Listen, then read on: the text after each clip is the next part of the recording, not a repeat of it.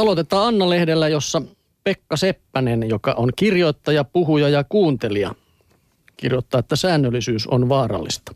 Moni nousee sängystä joka arkiaamu kello seitsemän, ellei jo 6.30. Harva kuitenkaan tekee niin kesälomalla. Kesälomalla on tyypillistä mennä nukkumaan kun nukuttaa, herätä kun herätyttää ja syödä kun nälättää. Kesälomalla ihminen kuuntelee kehoaan ja tarpeitaan ja tekee sen mukaisia valintoja. Luontevia valintoja voisi tehdä myös syksyllä, talvella ja keväällä. Voisi luulla, että talven pimeinä öinä olisi luontevaa nukkua pidempään kuin kesälomalla, vaan ei. Ihmiset heräävät joka talviaamu seitsemältä, koska on pakko. Säännöllisyys ei ole hyvä, vaan teollistumisen synnyttämä kahle. Tehtaan hihnojen ääressä oli oltava silloin, kun hihnat liikkuivat, koska koneisiin oli investoitu valtavia pääomia, tehtaan piti olla jatkuvasti käynnissä. Ihminen oli halvempi kuin kone, joten ihminen sai ryhtyä noudattamaan koneen aikataulua eikä päinvastoin. Tehdastyön säännöllistä minuuttirytmiä noudatetaan yhä myös sellaisissa työpaikoissa, joissa siihen ei ole mitään syytä. Maatalousyhteiskunnassa työajat ja työtehtävät vaihtelivat vuodenaikojen mukaan. Samaan tapaan voisi kaiken järjen mukaan toimia nyt tietoyhteiskunnassakin. Vaan ei.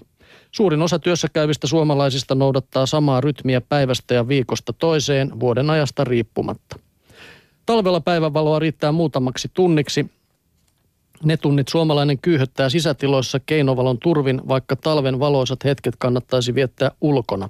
Sen sijaan säännöllinen suomalainen ulkoilee illalla pimeän tullen jälleen keinovalon turvin.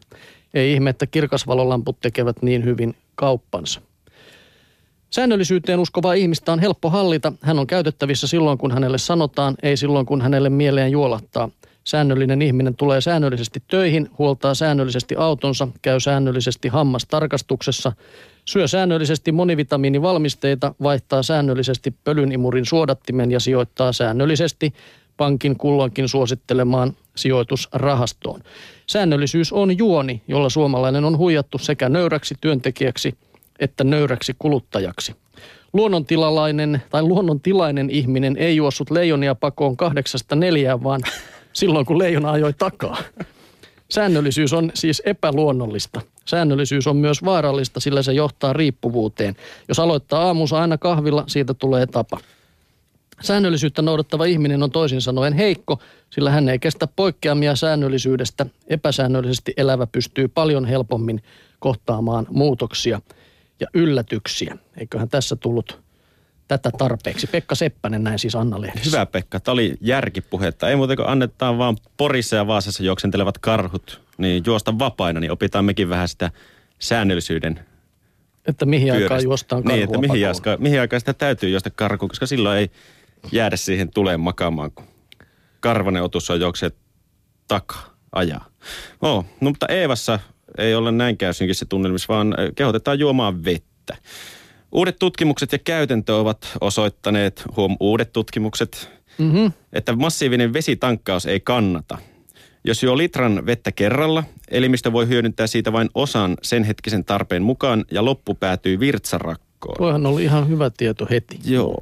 Joo. Hyödyllisempää onkin juoda säännöllisesti pieniä määriä. Kesähelteillä nesteen saamiseen pitäisi kiinnittää erityistä huomiota.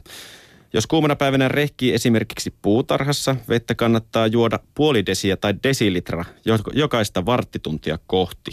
Ravitsemusterapeutti Anette Palssa näin neuvoo. Elimistöllä on kyky ottaa tarvitsevansa vesi käyttöön miltei minkä tahansa juo nesteen joukosta, mutta paras janojuoma on tavallinen vesi. Nestettä elimistöstä poistavien juomien, kuten kahvin ja alkoholin lisänä kannattaa aina juoda vettä. Kahvin lipittely kuivattaa elimistöä, mikä tuntuu suun kuivumisena. Kahvikupillisen seuraksi kannattaa ottaa myös lasi vettä, Palssa kehottaa. Veden juonissa on tärkeää paitsi säännöllisyys, niin myös kokonaismäärä. Aikuisen tulisi juoda yhdestä puolentoista litraa nestettä päivässä. Käytännössä se tarkoittaa viidestä kahdeksaan lasillista. Elimistö saa vettä myös ravinnosta, kuten kasviksista ja hedelmistä. Runsas hikoilu voi hetkellisesti nostaa veden tarvetta, mutta liiallisesta nestetankkauksesta ei siis ole yksinkertaisesti mitään hyötyä. Veden juomisen ylikorostaminen on taas pinnalla. On kuitenkin perusteetonta juoda kolme litraa vettä päivässä, jos syö päivän aikana myös kasviksia eikä esimerkiksi ole paastolla, toteaa Palsa. Joo, mä tuossa kahvikupposen otin ja tuo ihan totta, että se vähän kuivattaa suuta. Tuntuu, että jää kieli tuonne kitalkkeen kiinni lailla. Eh, no se on näin puhetyöläisellä huono homma. Kyllä, lailla ehto olisi leivän. Kyllä sitä vettä tulee tässäkin hommassa vedettyä aika paljon. Se on täysin totta. Ja sitten tuosta tuli vielä mieleen se juttu, että Tahko Pihkala pesäpallomies aikoinaan kehotti juomaan vettä, että kehotti tekemään niin, että kun illalla juo lasin vettä, niin sitten herää seitsemältä aamulla. Oliko siis näin? vessa käynnille kyllä. Aa, että okay. se on se. Sä oot taas näitä säännöllisyyshommia. Tahko Pihkalan.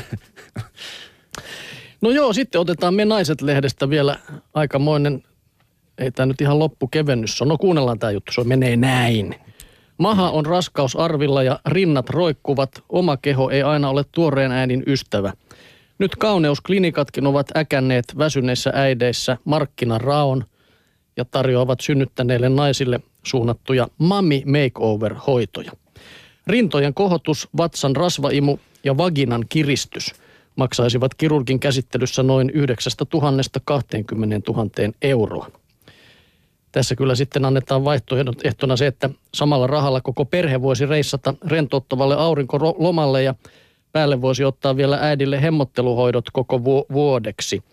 Ja helpoimmalla ja halvimmalla pääsisi, jos äiti ehtii vaihtaa vaatteet, pestä tukan ja käydä vaikka kahvilassa nautiskelemassa kunnon palan kakkua. Se voisi olla vaginan kiristykselle ihan vaihtoehto ja tehdä hyvää sekin. Kyllä, ja jos se noin kallista on, niin kyllä mun mielestä pitäisi melkein äitiyspakettiin laittaa. Valmiiksi jo. Joo. Kiristä itse. Mutta entä mie- miehille, entä isille? Mitäs ne Mitä Kyllähän sekin väsyttää. Sitten se olisi daddy makeover. Daddy makeover. Niin. Mutta mitä siihen tulisi? Silmäpussita siinäkin joutuu heräilemään öisiin. Ja... Eiköhän se ole se...